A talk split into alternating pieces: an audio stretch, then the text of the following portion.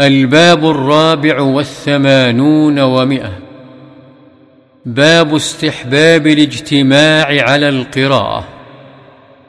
وعن أبي هريرة رضي الله عنه قال قال رسول الله صلى الله عليه وسلم وما اجتمع قوم في بيت من بيوت الله يتلون كتاب الله ويتدارسونه بينهم إلا نزلت عليهم السكينة وغشيتهم الرحمة وحفتهم الملائكة وذكرهم الله في من عنده. رواه مسلم.